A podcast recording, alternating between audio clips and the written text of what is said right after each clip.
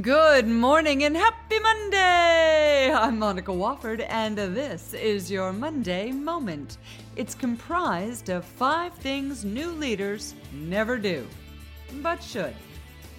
Now, a new leader is one who was promoted usually inside of 24 months ago. For some, this may be their first role, or merely their first go at a new role in an old company.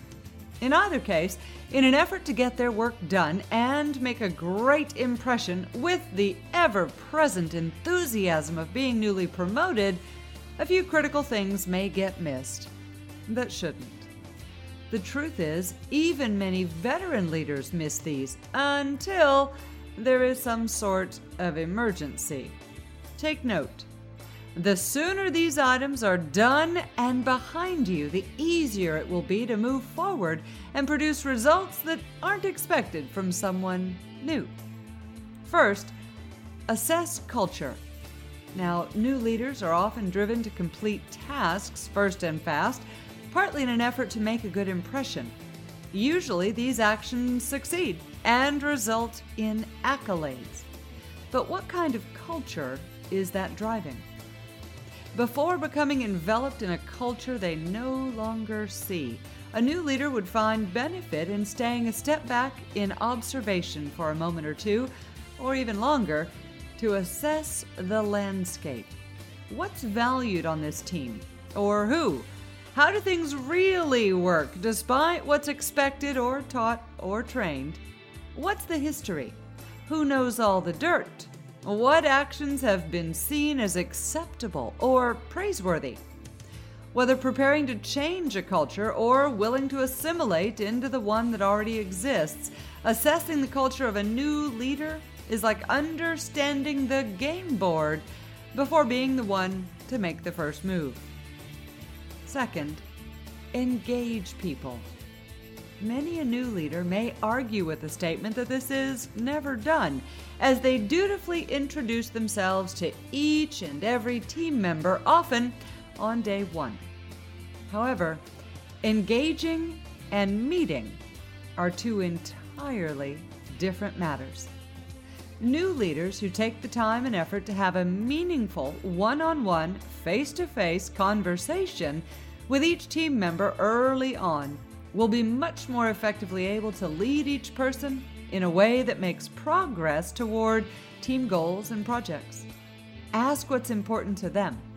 Ask team members what they see as their future in the company. Ask team members what they really wish the new leader, you, would do, and what their favorite things are to do outside the office. And then follow step three request expectations. Similar, though different, to engaging them, requesting expectations from team members will also begin to build a rapport.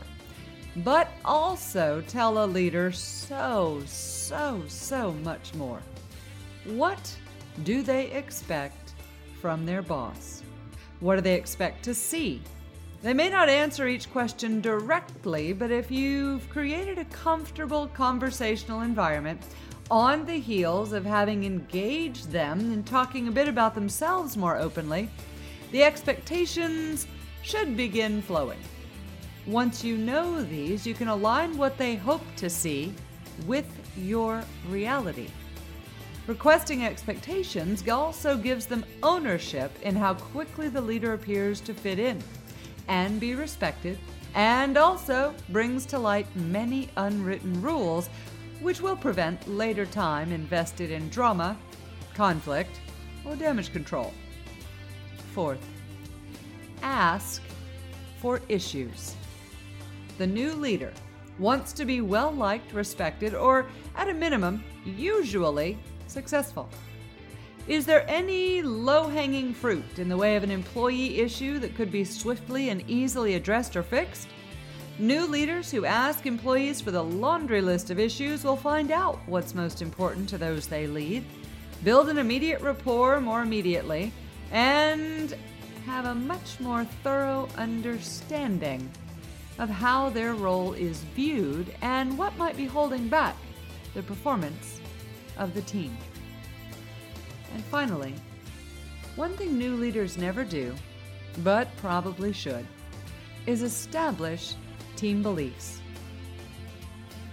A new leader is often promoted, but not prepared. He or she likely has not met the team before becoming their leader and usually has been painted a rather rosy picture. With every hope that picture may, in fact, be reality. And then there is the truth that team members, when faced with a new leader, may not show initially their best behavior. Their whole work world has changed. One way to immediately establish unity and build an even stronger bonded team is to decide upon as a team the team's shared beliefs. What kind of work do they wish to produce? What do they do when team members disagree? How do they treat each other, defining their own version of professionalism? Bonus points are awarded for the leader who creates a motto or even a team theme. But great benefit is derived by at least collaborating to record shared team beliefs. Now let's face it, few leaders are newly promoted while being fully prepared. It does happen on occasion, but what new leaders are rarely told is what needs to be done to actually lead a team versus remaining an individual performer with a more fancy title. These five actions will establish leadership through credibility, relationships, and communication. With those elements well in hand, a leader is now, well, free to move about the cabin, or rather, operate in an unencumbered manner by any number of tight, seatbelt feeling employee resentments, issues, and barriers. I'm Monica Wofford, and that's your Monday Moment. Have a great Monday. Enjoy the analogies. Have an even better week. And of course, stay contagious.